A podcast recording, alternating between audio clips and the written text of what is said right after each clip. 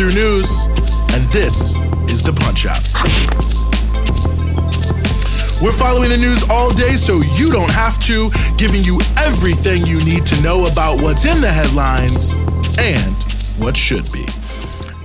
On today's episode of the Punch Out here on November 6, 2020, all sorts of important, critical information for you here. We've got some just ridiculousness from the right wing in Bolivia, some very ridiculous and extremely racist actions coming from the New York City Police Department. And we'll be talking, first of all, about, well, Mr. Trump and where exactly he is this election.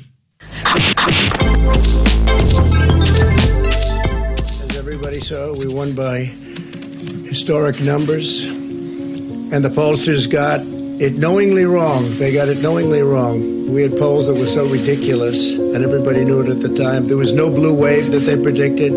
They thought there was going to be a big blue wave. That was false. It was done for suppression reasons, but instead there was a big red wave and it's been properly acknowledged actually by the media. They were, I think, very impressed.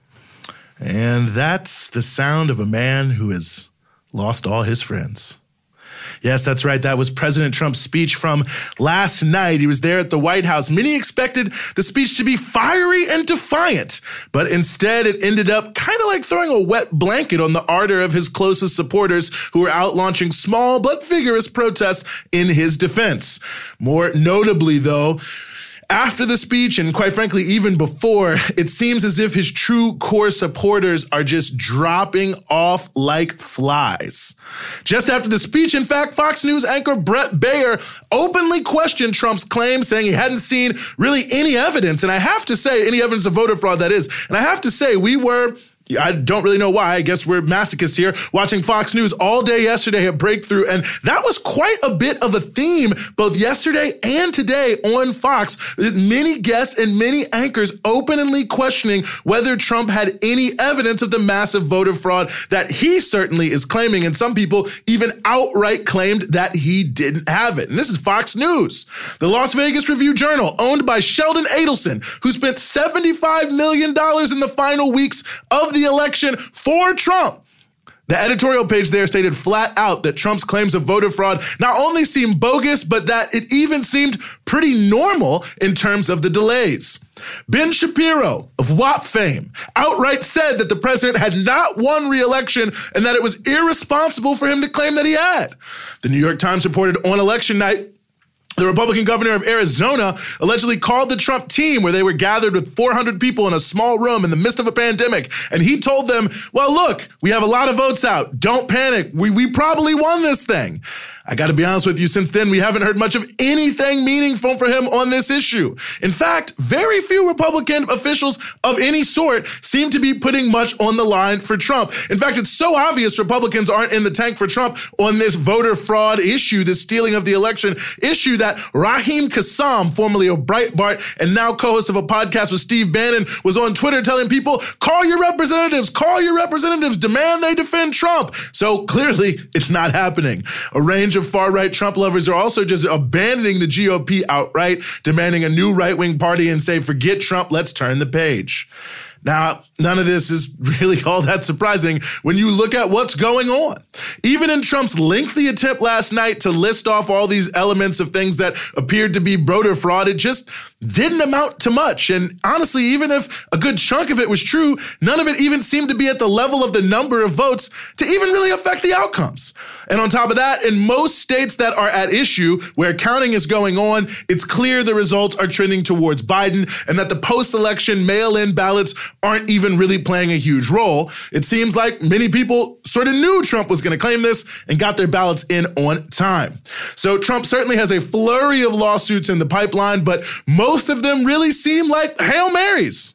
Clearly, a range of powerful forces have decided to do nothing at all to defend Trump. And honestly, for the right wing elements of the ruling class, who never really supported Trump anyway, at least in a major way beyond a handful of individuals, uh, they already got a lot out of him from tax cuts to, to right wing judges and so on and so forth. The elimination of pretty much every regulation on any corporation that would ever help average everyday people from having their lives destroyed. So, from their point of view, why risk the stability of the country, even on the outside? Outside chance that there could be some, you know, truth here to Trump, why risk the stability of the country, the possibility of some armed clashes, and don't forget stability is crucial for profits, just in order to mount an attempt that seems almost destined to fail and destined to appear to be a blatant stealing of the election, particularly when even Trump's grassroots supporters don't seem terribly moved to come into the streets or do much of anything at all.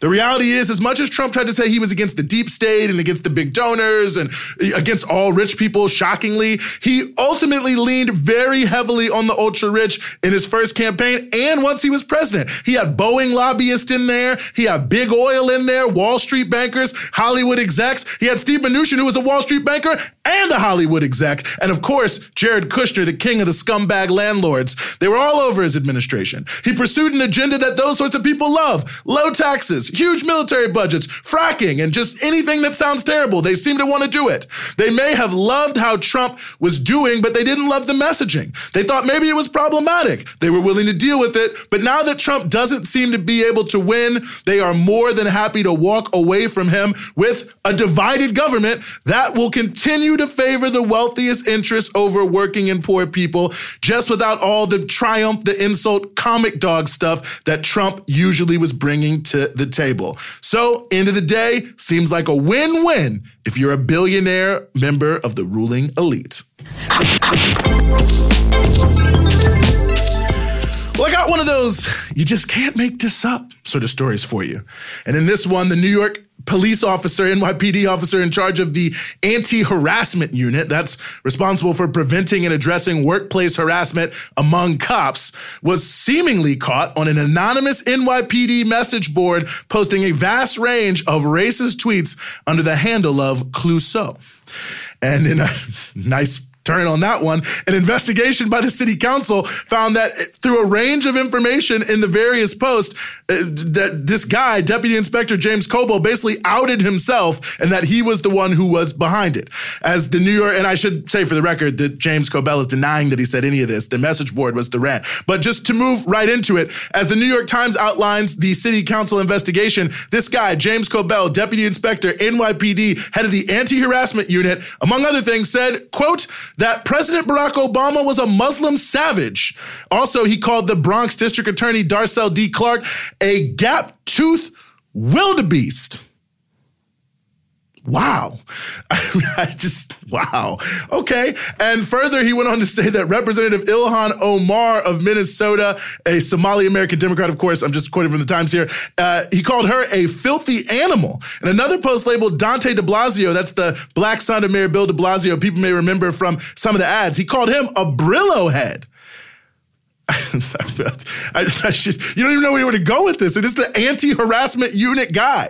Uh, so yeah, there it is. This is the guy head of the NYPD's internal anti-harassment unit. Now, again, just so he doesn't sue us, this guy Kobel says that it was not him. Here's his excuse. He says that he is being set up by someone who hates him.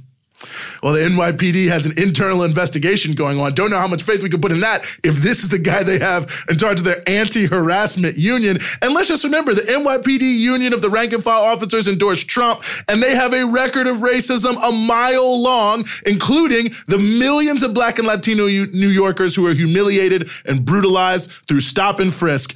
Uh, oh, about that stop and frisk, the Times also notes that on that very issue, Kobel allegedly wrote, Quote, when City Council Speaker Corey Johnson, who is white and gay, demanded an investigation into the department's use of pedestrian stops, Clouseau wrote, Perhaps we should all take a step back from stop, question, and maybe frisk until dear old Corey ends up the victim of a crime in one of the local bathhouses.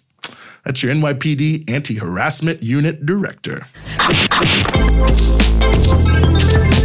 And finally, here we want to go to a, troubling situation, you could is all you can really say. Last night in Bolivia, very clear provocation here. Bolivia's president-elect Luis Arce was attacked with dynamite as he was in a meeting at the MAS party headquarters. And this is coming as some right-wing groups have been attempting to launch a strike in Santa Cruz, a longtime center of Bolivia's right, which comes along with various other similar provocations, including one that killed mining leader and MAS member Orlando Gutierrez just a few days after the election. And he was one of the top youth leaders of the party. Now, it's unclear if this is going to be a, a strong effort, but what's happening in this regard certainly has shades of dirty wars that have been waged around the world from Nicaragua to Mozambique and Jamaica, where right wing forces that can't succeed at the ballot box do everything they can using violence to undermine progressive regimes. Ollie Vargas of Kawsachun News joined us on Breakthrough News to talk more about the implications of this attack on Bolivia's soon to be president and what it means for the near future in that country. Well, Bolivia is in a tricky situation at the moment in that the MAS won the elections. However, they have not yet taken power. They'll take power. Luis Arce will be sworn in as president on Sunday. So what we have at the moment is the police, the same police force as was operating under the last government, under the coup government, a police force that led persecution against leftists. Um, so there's not, they haven't, uh, they haven't launched an investigation. They haven't made any arrests. But I think this is part of, it goes to show the way that the police and the military were politicized under the last government. And the President Luis Arce will be hoping to root out this sort of corruption, these right wing factions that have been sort of imposed in the leadership within the police and within the military.